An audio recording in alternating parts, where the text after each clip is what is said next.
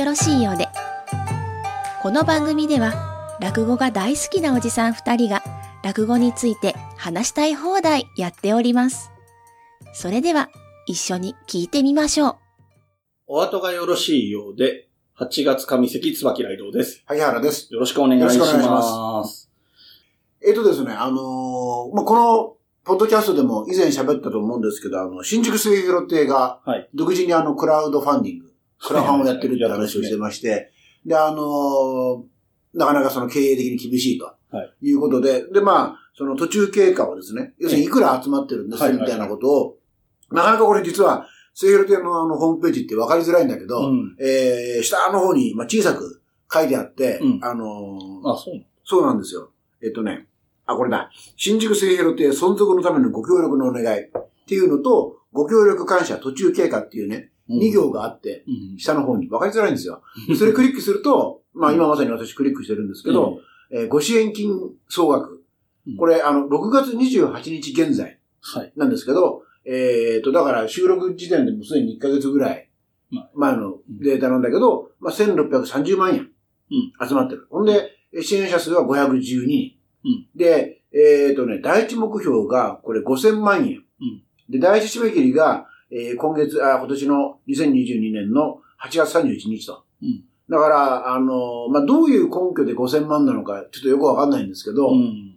なんとなれば、あの以前のね、それこそ落協、芸協が頑張ってうん、クラファンして、えー各予選に配った時に確か2000万うん。渡してるはずで、うんでそれでまあ、ある程度の期間はうん頑張れたわけじゃないですか。で、その時の2倍以上を目標にしてると。うんしかも第一目標っていうのが気になるんだけど、で、だからどういう根拠で5000万かは、まあわかんないんだけど、うん本当に、その5000っていうのはもうマストな金額だとするならばですよ。はいこの段階で1630っていうのはまあ決して、えー、いい金額ではないんだけど、うん。ただ客観的にはこれかなりのね、金額ではあるはずなんですよ。うんで、それこそさ今言ったように、えっ、と、落語、落協、芸協が、あの、共同でう、んそれこそ、あの、YouTube とかいろんなことを頑張って、うんそれで、えー1億何千万集まって、えー5つの寄せで割って、まあ、で、結果にしても。ににえっ、と、2000万かうん、がやったと。だその2000というのと比べるならば、単独で、しかも、決してその宣伝上手と思えない末広亭が、まあ、1630万まで集まってるっていううんことは、あの、なかなか大したそうことだろうなと。だから、まあ、とりあえずは、ね、当初は8月も厳しい、8月で、みたいなこと言ってたのが、そうですね。少しは、なんとかなるんじゃないんですかね、とおは。そらく2000万から2500万で1年は回せるんじゃないですか。で、2年ぐらい経てばうんコロナが完全に払拭できて普通に入れられるようになるって見込みなのかなって数字的にはそんな気がしますけどね。で、まあ、512人で1630ってことは、一人当たり3万円ぐらい平均でやってるわけか。まあまあやっぱいるんだよね。10万、20万クラスの人まあまあでしょうね。で、実はあの、私も、まあ、収録ベースで、ええ昨日、えっ、と、セール店に行ったんですよ。はいはい。で、実は私もこのクラファンに、まあ、最低レベルですけども、ええっ、と、お金出して、で、その、まあ、リターンとして、えっ、と、千社札とか、うん。あの、招待券、うん。タダ券もらったもんですから、そのタダ券を使おうと思って。うん。で、まあ行って、うんで、まあ実際に見ることできたんですけど、うんえっ、と、その収録の時にも僕言ったと思いますけど、あのーこれ友の会うん。でしたっけ、うん。セールっていうのはそういうシステムを持ってて、1万円払うと、その年4回でしたっけ、はい。券がもらえて、で、割引もできて、みたいな。うん。であと、えっ、と、湯飲みかセンスか？手拭いだっけ、うん。から2つもらえるっていう。ななかなかね、手厚い、えーと思うんだけど、サービスやってると。言うんで、それ僕も、椿さんがね、入ってらっしゃるから、昨日入ろうとええ。思っておったんですよ。ええ。そしたらね、あれ、椿さんそもそも、あれ、どのタイミングで入れたの？僕、え、は、タイミングというか、あの中入りかなんかの時に持ってたわけですか？えっとね、入場直後です、僕は。あ、やっぱそうなんだ。うんあの、始まる前。うん。ね。ああ。あれね、えっと、そもそも僕、まあ、入場直後、ちょっとぼーっとしてて 分かってなくて、えで、中入りの時に、うん。あの、あ、ここにあるわと思って、ええ。あの、申し込み書を見つけて、で、それ書こうと、あ、書いてたんですよ。うん。で、そしたらもうすぐに、流れて短いから、うん。あのーもうすぐ始まりますっていうはいのが、アナウンスが流れて、あ、これはいかんわと思って、うん席に戻って、うんで、終わった後に、えーやればいいやと思って、うん。そしたらあれ、全部終わったら、もう、受付も何も全部閉まってるから、そうですね。持っていけないんですよ。だから、友の会って僕はすごい重要なその資金源になり得るはずなのに、うん。結構扱いが存在だなと思う。存在っていうのかな。なんか、もう少し丁寧にやればいいのになと思って、うそこはちょっともったいない気がしそ。こはそうかもしれないですね。まあだから終わってからでも、昼席で入れ替えだったら終わってからでもできるだろうし、なるほどね。まあ、例えばあとは、えー、入ってすぐ書いといて、中入りの時に申し込むとか、なんかタイミングはあるのかもしれないですけど。あれはさ、あの、僕申し込み書見たんだけど、住所とか書いてるのは、あの、あ年券を4回のチケットをはい来るためですよね。そうです、そうです。ああ。あと、湯飲みとかは、あれその場でもらえるんですか？その場でもらえます。ああ、なるほどね。どれにしますか？って聞かれて。やっぱり。うんだその、前も言ったかもしれませんけど、その、映画館なんか行くと、特に銀霊ホールとか行くと、友のがやっぱり同じように1万円で見放題みたいなうんうん。パスポートもらえるんだけど、うんあれ必ず上映前の予告編の時に、うん友のが案内を流すんですよ。はいだそういう他の映画館もそうだと思うんだけど、だ同じようになんかこう、もう少し友の会のね、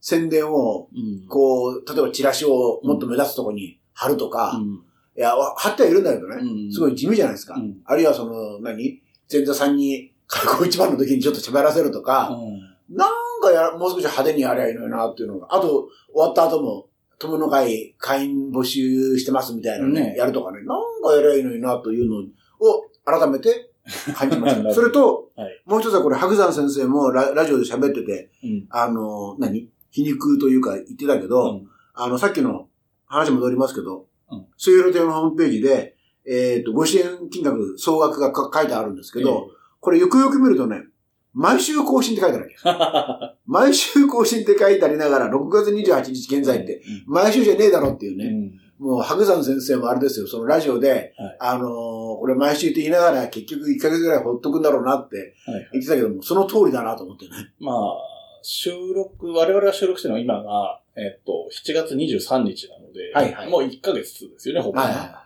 うん、まあ、そうでしょうね。あそこはやっぱり、あの、そういう事務的な仕事があんまり得意じゃないのかなっていう。まあまあ、古い商売だから、まあ、そういう側面もあるかな。少なくともネット配信に関してはすごく、うんあの、うまくないですよね。うん。もっと上手い人連れてくりゃい、そうですね。こう、展開がうん。変わってると思うんだけど。はい。まあそういうことでした。はい。ということで、えー、本題の方に入っていきますけれども、えっ、と、今回は、えっ、と、なんだろうな、このタイミングで特に何があるってわけではないんですけれども、えー、現在の落語協会の副会長、林家正蔵師匠についてお話ししていこうと思います。はいはい。で、えっ、と、この番組を聞いてるぐらい好きだったら、まあ皆さん正蔵師匠の名前でピンとくるとは思うんですが、本当に落語を知らない一般の方からすると、古武兵の方が通じるのかなっていう気もするんです。うんまあ年代にもよるとは思うんですけど。はいはい。年代にあるでしょうね。うん。というところでですね、えっ、と、正蔵師匠の来歴を、えっ、と、読み上げていきますね。あの、いつも使っている東西寄せ演芸家名館2からです。はい。はい、えっ、と、お生まれが、えっ、と、1962年の12月1日ですので、今年で60歳、還暦です、ね。還暦だ。あで、えー、1978年4月に入門。あ、入門というか前座ですね。入門で前座です。で、えっ、と、先代の林家三平師匠に門下に入り、えー名前が小武平と。で、えっ、と、1980年に師匠の三平師匠が亡くなって、根平門下に移籍と。移籍というか、まあ、引き継がれたという。で、えー81年、翌年に二つ目。で、えー88年に、えー真打ちと。で、えー2005年に、2005年3月に九代目の林家正蔵を襲名はいはい。そうですね。という来歴で、えー、まあ、孫方なきね、落語家一家の方ですけれども、そう、ななんてだってね、最初に弟子入りした三平が親父さんですからね。そうですね。実の父に弟子入りして。で、ね、その実の父は、昭和の爆笑王ぐらい言われるぐらいの大大物というかね、うん、っていうことですので、で、まあまあ、えっ、と、おじいさんも、だおじいさんが七代目の林家正蔵で、はい、そうですね。はい。で、えっ、と、弟さんが、えっ、と、二代目の林家三平ってことですから、あ、あの、正蔵さんのね。はい。ははいい。今の。正蔵さんから見ると、おじいちゃんとお父さんと弟、だから要するに、家族で男だったら全員落語家みたいな、まあもっと言えばね、あの、元の義理の兄もそうですけれども、ああ、あの、春風で怖さね。はい。あの、えっと、お姉さんの安葉さんと、はいえっと、一時け、一時というか結婚していらっしゃいましたからね。はい。はい。っていうようなぐらいの、家柄といえば家柄ということなんですけれども、えっ、と、肖像師匠については、萩原さん、どんな印象とか、はいはい。あの、えっと、いくつかあって、やっぱり一つはうん、落語ファミリーっていうことに今つきますけど、うんあの、さっきの話に補足するならば、あの、息子さんの二人も、あ、そうですね。あの、話し家になってまして、はいえっと、玉平とポンペイさんですか。はい。確か、あの、玉平さんは、あの、TBS の、えっと、日曜ドラマにも、ああ。あの、出てたんじゃないかな。はいはいはいあの、役者もやってらっしゃるんですけど、うんうん。えー、まあそういう、とにかく、えー祖父、父、えー本人、息子、こう4代落語家っていうのはさすがにちょっといないんじゃないかなああ、っていそうですね。あの、2代落語家っていうのはね、まあまあたまにいらっしゃいますけども。あとその、えー、印象的なのはやっぱお母さんのね、あ、えー、介護さんも、えー、かなりその、なんて言うんだろう、落語界に影響を与えてるような、のを聞きますね。なんかやっぱり落語界って結構不思議で、業界で何かをしてなくても、その家族、遺族っていうのはかなりこう発言権を持ってたりあの、介護さんの場合はね、ごご本人、えー、テレビにも出演さあれまあまあタたりとか、レントさんと本も書いたりとかはいされてたしまあそうですね。まあどっちかというと作家の方がメインなのかもしれないですね。あのー確かね、えっと、ここから先は僕の記憶だけで喋るから、ああいう、えっと、違ってたら大変申し訳ないんですけど、うんえっと、三平師匠が亡くなった時の葬式を普通にやったんですよ。うんうん、で、話し家の葬式って実はそのすごく賑やかにやるらしいんですね。はいあの、話し家仲間がこうみんな集まってきて、うんこういろいろバカ話をしたりとはいか酒飲んだりっていう。それ普通にやるらしいんですけど、えっと、世間い、いわゆる世間一般の葬式でやったと。うんで、それはその奥様である、あの、三平にすればですね、奥様である、えー、かよこさんのご意向でやったらしいんだけど、うん。そのことを男子師匠が当時ね、うん。あの、かよこのせいで葬式があんなつまらなくなりやがってみたいなうん。ことを言って、ラジオがなんかで確か言ってたんですよね。うん。で、えーあ、そういう風な印象うんなんだなというのはちょっと思いました。まあそういうまあ落語家ファミリーであるということと、もう一つは、あのーやっぱり小武兵という印象と肖像という印象でだいぶ変わってきてるなと。で、さっきみじくも、えー、椿さんがその世代によって印象違うっておっしゃったのは本当にそうだと思ってて、あの、2005年に肖像になってんだけど、はい。だからもう17年前だから、うんひょっとしたらね、今の若い人はもう肖像のイメージ、肖像でしか知らないかもしれないけど、うん。小武兵だとね、なんか私なんか覚えてるのは、あの、えっと、当時、えー、十何年、二十年ぐらい前に、あの、今までよくテレビ出てるけど、あの、ヒロミっているじゃないですか。あの、B21 スペシャルの。はい。あの人が、あの、やたらこう、小武兵さんのことを馬鹿にしてて、で、私なんかテレビ見てて、この野郎と、はいあの、こっちはお前落語家の、落語系、落語の世界のお前大変な御曹司なんだぞと。うん。それを馬鹿にしやがってって、もうちょっとイライラするぐらいのもんだったんですけど、まあでもキャラクター的にも、まあまあテレビ的にもそれでよかったんでしょうけど、はいちょっとこう、なんていうんですか、こう、いじられるうん。キャラクターだったじゃないですか、小武兵は。うん。で、それがその、肖像以降は、やっぱりそれをもうなんとか、自分の力でしょうけど、自力にね、でこう、ですね。イメージを変えてって、うん。今はど、もうどっちかじゃないや、今もう完全な古典落語の正統派はい。っていう印象になってるし、うん。で実際それで、あの、いろんな賞も受賞してると思うんですけど、ああ、そうですね。あの、そこら辺のね、ところが、あの、印象としてはあるなと。で、あの、で、それにはやっぱり、もちろんご本人の、あの、努力が大前提だってことはあるんだけど、やっぱり春風亭小朝っていうのは、はい。一時、あの、義理のお兄さんだったっていうことも、多分影響してて、うん。で、小朝さんって、あの、名落語家であると同時に、名プロデューサーでもあると思うんですよ。だからその、こえっ、と、小武兵っていう、まあ、当時小武兵かな、うん。の、あの、潜在能力を見抜き、うん。そしてもちろんその、はあの、落語業界においてはその、えー、肖像を継ぐものというね、あの認識もあったでしょうから、うん。こいつを何とかしようとうん。思って、で僕の認識の中では、その小技さんが始めたあの、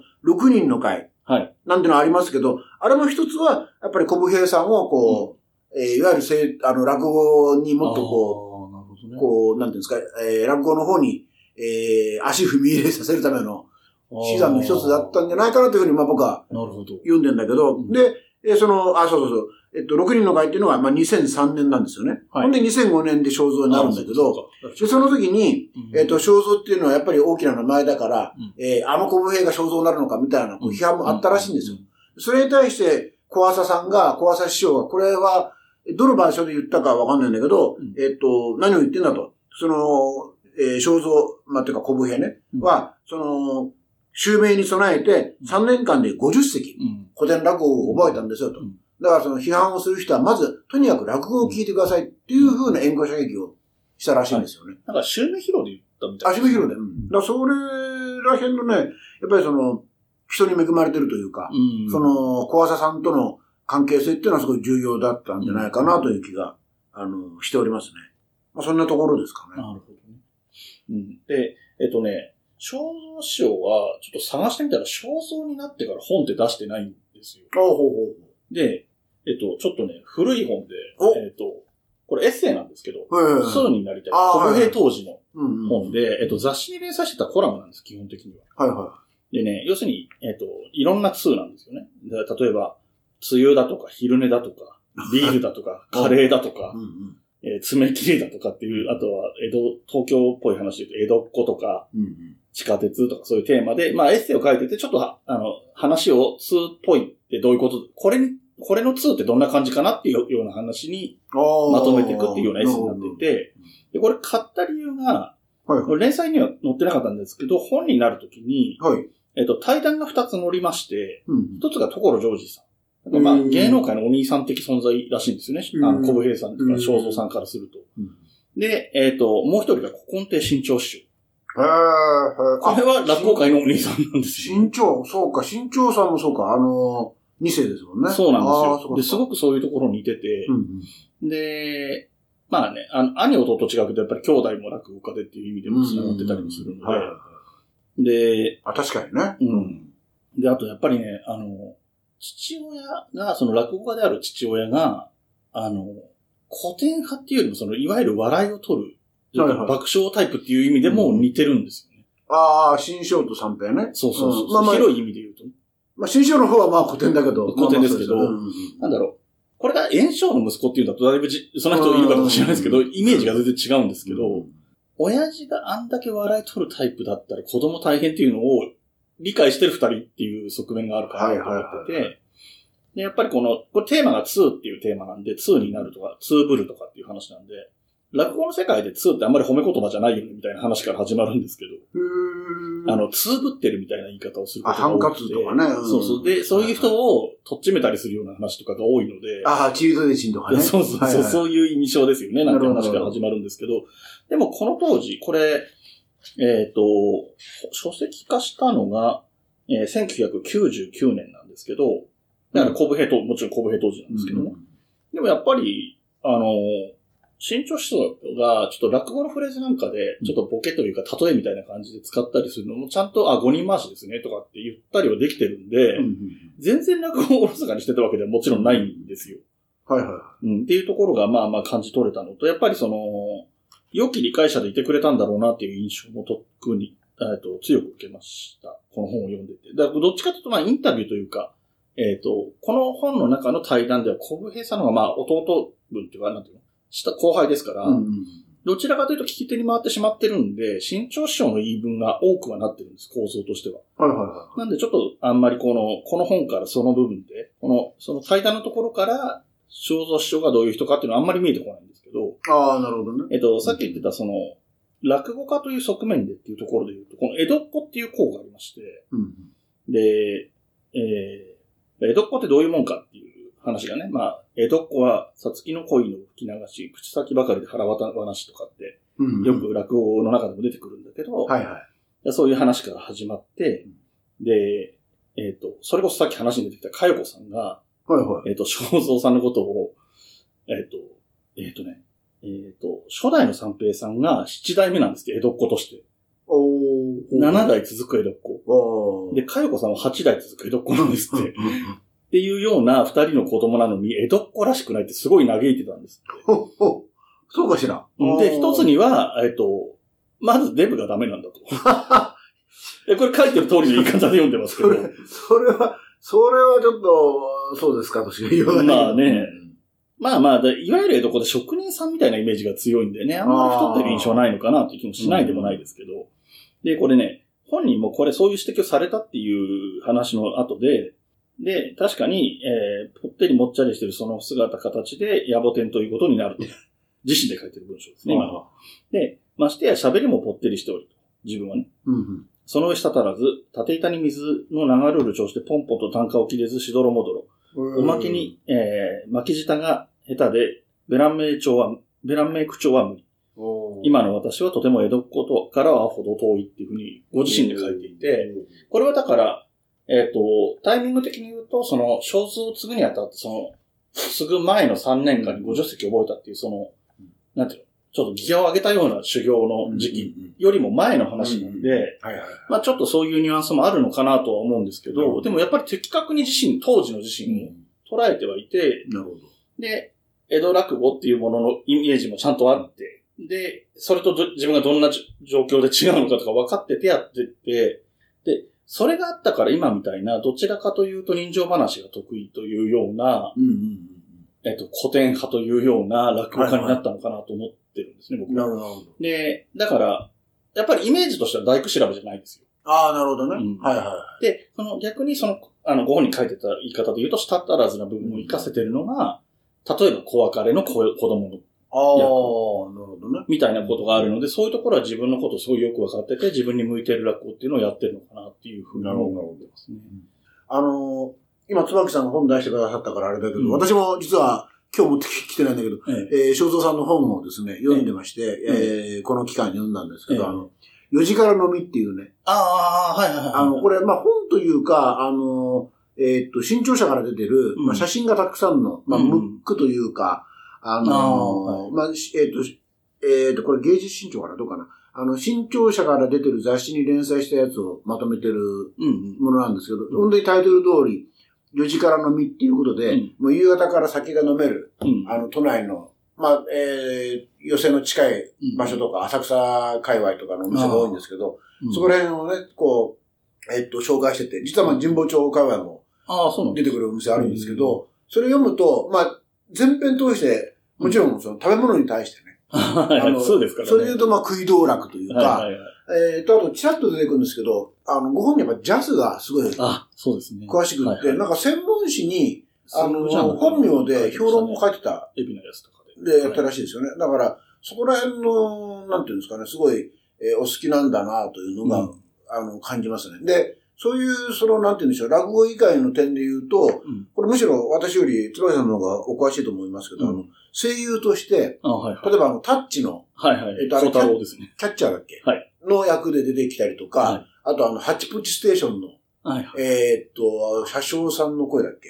をやったりとか、うん。あのー声優さんとして結構ご活躍されてるなと。ええ。あとその、山田洋次の映画にもね、あよく出てますねよく出てるんですようん。だから役者としてもね、あの、で、役者で言うと、もともとあの、これご本人もはい喋ってるから有名な話かもしれませんけど、あの、我が本舗のはい。創業メンバーの。一人なんですよね。ええ。だけど、あの、下ネタが多いから、うんうん。三平師匠が、あの、絶対やめろっつってめさせられたらしいんですけど、いう風な話も、あの、ございますね。厳しかったみたいですもんね。あ、かなり厳しかったらしいですね。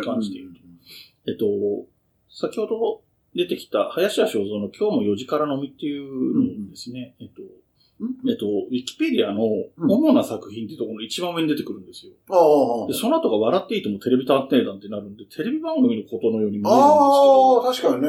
うんうんうんうん。確かにテレビ探偵団のイメージなんかも僕個人としては。あの、なんか、宮城裕二がやってたやつ。そうです、そうです。で、泉谷里がいたポジション、はいはいはいはい。うんコメンテーター的なポジションを2代目でやってそうなんですね。うんあああと、こち亀でも声優さんで出てたり。あ、らしいですね。うん。声優として、役者として、かなり。動いてらっしゃるうんですん。で、なんか、えっ、と、もう一つね、えっ、と、今回の事前準備で、うんえっ、と、若手の落語家さんと、えっ、と、大川の方かな、千成さんと、千成顧問チャンネルっていう YouTube チャンネルがありまして、ね。で、お二人が、えっ、と、いろんな人を迎えたりしながらやってる、えっ、と、YouTube 番組ですけど、これに小蔵賞出てて、へでーかなり丁寧に喋ってるんですよ、自分の、その、何何がきっかけになったのかとか、うんうんうん。えっ、と、その修行自体の父親どうだったのかとか。なんか、おーやっぱり、親子で落語家で、親子で仲いい、普通に親子関係として話、会話を楽屋で話してたりするような話し家さんもいる一方で、はいはい。うちは、ずっと安高って呼ばれてたのが、うん弟子になってから老いとしか呼ばれなくなったとか、そういう話もいっぱいしてたり、おーで、さっき、あの、この、2になりたいって対談してた新潮師匠の話も出てくるんですけど、うんうん。落語家になりたいって思ったきっかけが新潮師匠なんですって。はあ。で、なんか新潮師匠の落語会に行って、うん当日券で見ようと思ったんで、あの、その前に新潮師匠の、えっ、と、落語特選会に出てるのを見たんですって。うん。うんうんあの、お弟子さんが、住み込みのお弟子さんが落語特選会、特選会じゃない、落語研究会。うん。あ、TBS のね。TBS を見たいんだけど、うん。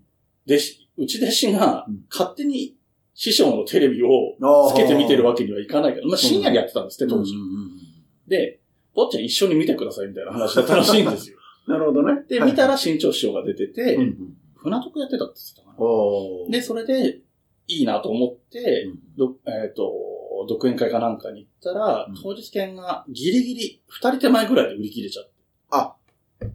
あれでしょ、えっとね、あそこ、白さんの、えっと、300人劇場。あ、そうそうそうです。んんそうそう。それで、それを、で、入り待ちをしようと思ってたら、うん向こうが気づいてくれて、うんで、えー、あ、三平師のところみたいな感じで連れて行ってくれて、で、席用意してくれて見たっていう話をしてて、はいはいはい。で、なんか、話、噂レベルの話ですけど、でそれもそのまま言ってましたけど、あの、その席が後から聞いたら京須智光さんの席だったらしい話が おまけでついてあの評論家のね。はい。っていうような話も出てきたりとかしてて、で、やっぱりね、そういうところも聞いても、やっぱり新潮師匠に対する思い入れは、相当強いんだと思うんですよねあーなるほ。どねで、その、さっきのその、いわゆる古典でフラがあるタイプの新潮師匠と、爆笑タイプの三平師匠は違うけど、うんでも、大笑いさせてくれる大人気者っていう点ではすごく共通してて、うん世代が違うからこそすごい共通してて、それの息子としては、親父のようにはなれないっていうのは。新潮、新潮師匠も思ってたんです。うんあの人はあの人であの人の方がすごいしっかりしてて、すごい落語家さんですけど、もしかしたら親を超えたのかもしれないと思うくらいすごい落語家さんですけど、親父は超えられる。親父のやり方で親父は超えられないって思ってたから、それはそういうふうに話されてもいるみたいなんですよ。ああ。正蔵師匠。なるほどね。っていうのがあって、で、僕、この正蔵師匠を取り上げようと思った時うんに、すごく思ったのは、その、九代目襲名して、九代目正蔵を襲名して、以降、多分どうもすいませんっていうのやってないんですよ。ああ。あ、の、三平師匠のギャグで、はいはいはあの、おでこに手を当てて謝る。なんか、滑ったりしたらとりあえずそれ言えば許されるみたいなノリが、それはその、えー、三平師匠だから許されたネタっていうところがあるんだけど、い。うんあの、多分若手の頃は三平師匠を知ってるお客さんも多いから、それやると喜んでくれる。息子がやってるって喜んでくれるっていうのもあってやってたんだと思うんですけど、そういうことじゃないっていうのに多分そのぐらいの時、まあもともと気づいてたのかもしれないけど、踏ん切りをつけて、多分以降一切やってないんですよ。うんどんな場でも。うん。っていうのは、なんか、で、今の、らあの、落語のスタイルが確立されてるっていうのも見てて、うんやっぱりいいなと思いますよね。あの、今、あの、話を伺いながら、僕はあの、落語の、えー演目聞いたやつをね、生で聞いたやつをあのメモってるんですけど、えっ、と、正蔵さんなんだっけなと思って、確か、一眼国はあ、はいはい。聞いてるんですよ。うんうんあと、あー一問目だ。あ、一問目ね。あと、しじみよりも聞いたんだっけな。まあだから、本当にもう全部、あのーうんあれですよ、もう真っ当なというか、えー、ざっくり言えばざっくり言えば人情、あ、一眼国は違うけど、うんまあ、人情話をもうきっちりや多る。いですね。もう本当、まあ繰り返しになるけど、古典のうんもう王道というか、もう次期落語協会会長でしょうね、みたいな。まあわかんないけどね。まあわかんないよ。えーわかんないけど、でしょうね、的な本当ノリで。でも、やっぱり正直重鎮感みたいなのはあるとそうそう出てるし、だから本当にもう、若い人なんかに、のイメージだともう、小武兵なんて誰ですか、それ、うん。的な印象かもしれない。で、これ、印あの、これもイメージでですけど、その、お弟子さんに厳しいんだろうなと、ちょっと勝手に思ってて、うん。何かっていうと、あの、お弟子さんにあの、えっ、と、林家鶴子さんっているじゃないですか。はいあの、お元キャンディーズの一人ね。はいはい。うん。で、あの人が、あの、女性視点の、え女性目線あの、はいはいはい。えっと、芝浜をやりたいと、やるとうんうんいうんで、まあ NHK がドキュメンタリーうんも作ってましたけど、うん。で、その中で、僕が個人的にびっくりしたのは、そのドキュメンタリー見てびっくりしたのは、えー女性目線の芝浜やります、やりたいんですっていうのを、師匠の三、えー、三平じゃねえや、師匠の肖像にうん。断り入れるんですよね。そうですね。で、肖像がいい、やればいいんじゃないみたいなことを言って、うん。で、それ、私の中では結構衝撃で、うん、だって、二つ目の、つまり一人前の話し家じゃないですか、一応真打ちではないけども。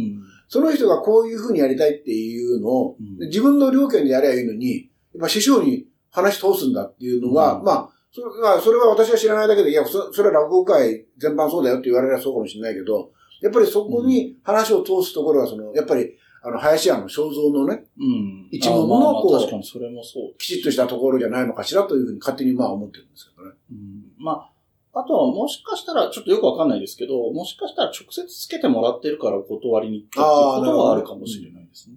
確かにあの、女性、あの、女性の話し家さんに教えを声に行ったりうんしてるから、うんあの、確かにそこでちょっと違うかもしれないですよね。そうですね。なんかつけてくれた人にこういうアレンジしましたっていう報告をもしかしたらするのかもしれないし、まあ、ただ指定関係はしすごくしっかりはっきりしてるとは思います。あの、このさっき YouTube 見た話しましたけど、はいはいあの、お弟子さんの花江さんうん。あ、の息子さんの？えっと、あ、いやあ、息子じゃない、ごめんなさい。最近真打ちになってそうそうはいはい。の花江さんの YouTube にも、ちょ、一周、YouTube 始めて一周年の時かなんかに出てもらったっていうのがあったんで見たんですけど、ん。あの、嫌なこととかは全然言わないんですけど、ん。あの、本当に話が弾まなくて、そうなんだ。あの、なんか適当なところで正蔵さんが、お楽しみにとか言って閉めちゃうんですよ、勝手に。で、え、で、師匠、いやもう終わりですかって言う終わり終わりとか言われちゃってっていうのがあって、で、それを VTR を、テレビで言うとこの VTR 引き取ってスタジオで喋るみたいな感じで、花木さんがもう一回出てきて喋るんですけど、えーお互いにシャイだったということでって言ってるんですよね。まあ確かにテレアなのかななんていう気もするんですけど、でも割と、寛容は寛容なところもあって、うん。その、上流目線の島浜もそうだし、あの、YouTube のことも怒られるかなと思ったんだけど、いいんじゃないかって言われたっていう、出て、その、厳しい側面があるから、お弟子さん方は怒られるのかなとか、ちゃんと言っとかないととかって思ってるんだけど、割と、ご本人もね、それこそ和母とかに入ったりするぐらいだから、うん。割と柔軟な人で、と思うんですけどね。うんただ、その、辺があるんでしょうね。その、きっちりするところはきっちりしなきゃいけない。うんで、自由にやれるところ、裁量でやっていくことは、なるべくいろんなことやったらいい、みたいなことなのかなって思ってますね。で、あ、そうそう。で、さっきちょっと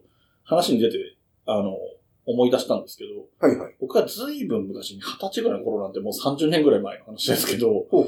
あの、中野サンプラザで、うんえっ、と、ソニー・ロリンズっていう結構有名なサジャズのサックスプレイヤーが来た時に行ったんですけど。でっかいパンフレット、映画のパンフレットよりも高さが1.5倍ぐらいあるでっかいパンフレットだったんですけど、あの、寄稿してました。えあ。ー、海老名康隆さなるほど、なるほど。で、やっぱ、り、えっ、と、ジャズが好きな人に向けて書いてるので、ああの、で、で、なんで落語家の自分がっていうところも、まあ、海老名康隆の名前だけど、写真も出てるからわかるじゃないですか。で、なんで落語家の私がっていうところもあるからだと思うんですけど、うん。落語とジャズの共通点みたいな話をされてて、よく言われることなんですけど、まあ、そのスタンダードが古典で、うんうん薬、くすぐりとかアドリブが、まあ、まさにアドリブっていうような関係性だからっていうようなことはよよく言ってて。で、それが、でもやっぱりその、スイングジャーナルみたいな、ジャズの一番有名な雑誌とかに、あの、連載持ってるぐらいだからうん、やっぱりちょっと一目置かれる、なんか、すごいな、3万枚とか持ってるとかはい。言ってましたね。それはすごいわ。本当に好きですね、ジャズはね。あの、もう、なんていうんでしょう、落語好きな方においては有名な話かもしれないですけど、一応、肖像の名前について、うん彦六とのことをちょっとああ、そうですね。とこうかなと思うんですけど、あの、その落語ファミリーだっていうことで、おじいさんが、あの、な7代目の、7代目の肖像で、うんで、その後、えっと、えっと、肖像ってあの、別の人が、うん後にあの、彦六になるんだけど、うんあの、肖像さんが名乗るじゃないですか。うん。つまり、あの、血縁関係ない人が。で、すね。それはなんだっけ、一時的に肖像の名前を名乗らせてくれっていうことで、はい。だから肖像、えっと、ややこしいんだけど、彦六さんにしてみれば、うん。まあ、後に彦六だから時系列おかしいんだけど、うん。彦六さんにしてみれば、まあ、将来的にはその三平にうん。譲るというか、戻すつもりうんうんで、彦六をまあ、あー肖像を一時扱ってたというか、一時名乗ってたと思うんだけど、残念なことに、三平さんが休止されちゃうから、あの、戻すに戻せなくなっちゃうというか、うんあの、戻す相手がいなくなっちゃうっていうか、うんで、もちろんその頃まだ、あの、息子さんは若すぎるし、そうですね。っていうことで、まあ結局ご本人、えっと、彦六さんは、まあ彦六っていう名前になって、うんで、海老名家に一時戻すんですかね。そうですね。で、その叱るべきタイミングで、あの、小武平さんがうん肖像を襲名したと。うんまあそういう流れに多分なるんでしょうね。そうですね。だから、えっと、彦六さんがものすごい肖像っていう名前を継ぎたかったから、無理で、一旦肖像を名乗らせてほしいみたいなあ、話。になって、で、三平さんは三平さんで、三平って名前で売れちゃってるから別にいいみたいなところもあって、まあその重鎮みたいになってくれば継いだのかもしれないですけど、で、そうこうしてるうちに亡くなっちゃってっていうことがあって、で、九代目の東大のうん、今今回の話のテーマの肖像師匠も、えっ、と、解明の話聞いたとき三平だと思ったらしいんですよ。あ、らしいですね、なんかね。うで、まあ、芸風も違うからっていうのも含めて、私にはちょっと名前が勝ち続けてますみたいなことを言ったみたいな時は、そっちじゃなくて、みたいな感じで、肖像って言われてっていう話があって、で、そっから、多分そういう話が出てから修行されてその50席。あ50席って、これ僕、多分誤解を生みそうだなって思ったのが、あ。立川流って、あの、真打ち昇進試験で100席とかですよね。ああ。そんいや50席だっけ？いや、50は二つ目じゃない？ですよね。うんだからそれに比べると少ないって見えちゃうかもしれないんだけど、肖像師の持ちネタがもともと、そうそうそうそう。肖像師匠の持ちネタがそれなりの数あるのに加えての50だから、0からの50とか100とはわけが違うのでう。そこはちょっとね、誤解なきようにっていうふうに思ったので、ね、お伝えしかも3年でっていうことは、あの、月々2つぐらい覚えていかないと。そうですね。間に合わない。単純に3で割ると17席です。年間17席ですからね、これは結構なペースで。うん。だから、やっぱり言ってもベテランでしたから、その当時、継ぐ時でもキャリア的には、あの、何しろ、ね、中学の時に入門してるとか、そういうレベルの人だから、まあ多分持ってたは持ってたんでしょうね。うんその、なんていうの？自分なりにできてるみたいなところがあって、それをちゃんと師匠が、あの、上の師匠から教わってっていうようなことなんだろうと思うんですけどね。あと、あれでしたね、その、さっきの千成顧問チャンネルで言ってたのが、あの、五街道雲助師匠とか、はいはい。えっ、と、柳家小林師匠とかから、うん親父さんに似てきたねって言われる。あ、最近？あの、あの、見た目です。見た目というか雰囲気。芸風がっていうんじゃなくってそのあそうなんだ。あの、講座に上がる後ろ姿だとか、その講座にいる時の横顔だとかみたいな、そういうレベルの話で似てきたって言われて、今までだ若い頃は、その、うん。比較されるのは、その爆笑を過ぎて、で、自分はこういじられキャラで滑ったりしてってっていうんだから、比べられるのが嫌だったけど、その最近になって、もう50も過ぎてからの、親父の年も過ぎてから言われるのが嬉しいみたいな話をされてましたね。なるほど。いうん。というようなところで、一応話としてはどどうですか？や、もう、あの喋るべきことは、は喋いりたいことは大体喋ったつもりです。で、えっ、と、そんな、えー、林家正蔵師匠が、うん新宿末広亭8月上席、えー、1日から10日の昼の部、12時スタートですね。そうですね。12時から、えっと、4時15分まで。えー新宿末広亭で鳥を取ると。いうことになっておりまして、で、えっ、と、7日ですかね。何日でしたっあ、6日けあ、6日か。土曜日だったら。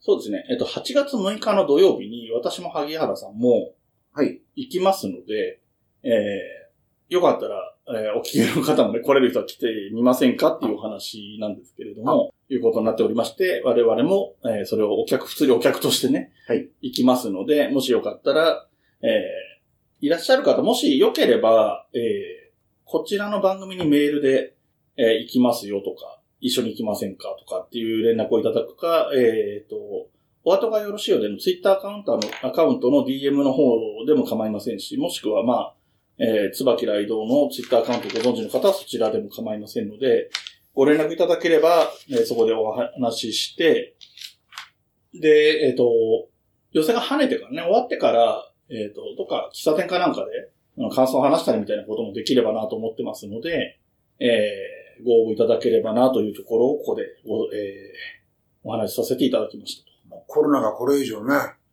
そうですね。もうこの後わずかなんでなんとか乗り切りたいですね。ちなみに、えっと、昨日ね、行った時は、はいはい。あのーつまり7月の下旬ですけど、はいあの、最前列もうん普通に使ってましたね。だから、で、もちろん、というか、あのー昔の、あ最近までやってたあの、なんだっけ、えっ、と、一末も一末模様もなく、もう、フルに入れて、全最前列も入れて、うん。やってましたから、あ、元に戻ってるわ、うというん状況なんですけどね。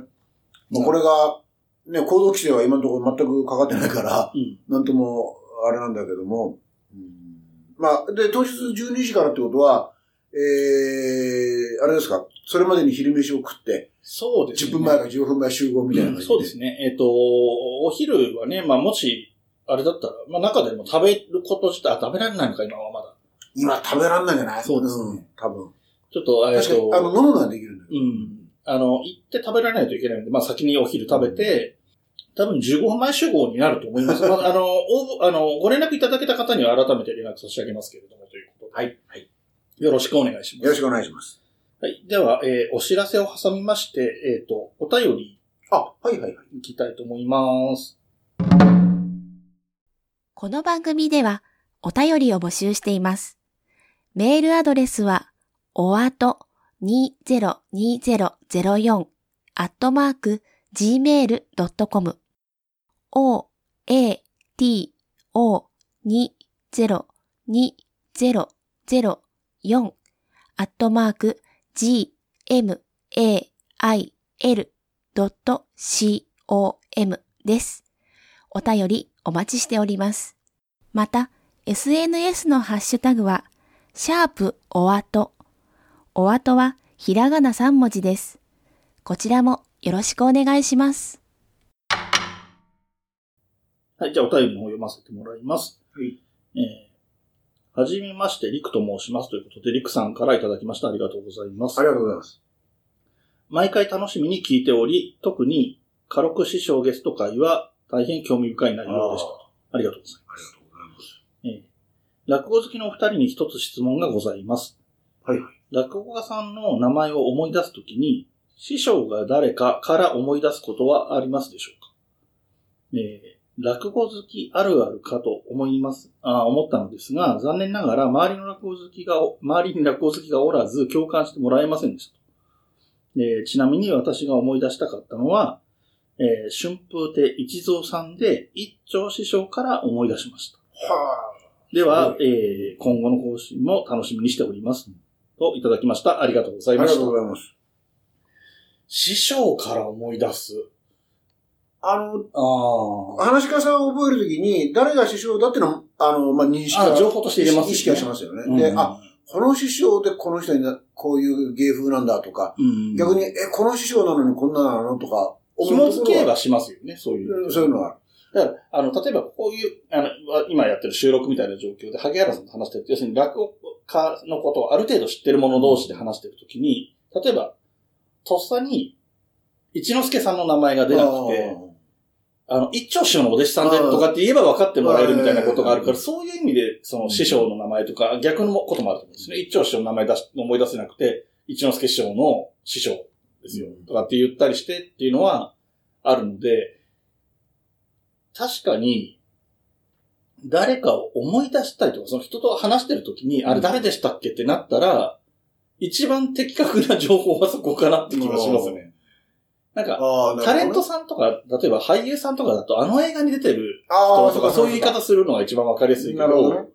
落語家さんだったら、どの師匠のお弟子さんとか、どの弟子の師匠の方とかっていう方が、わかりやすいですよね。あとだって演目とかでは切れないじゃないですか。うんはいまあせいぜい教会で区切るぐらいしかできないから。そうか、そうか、そう言われると、うんなるほど、そうですね。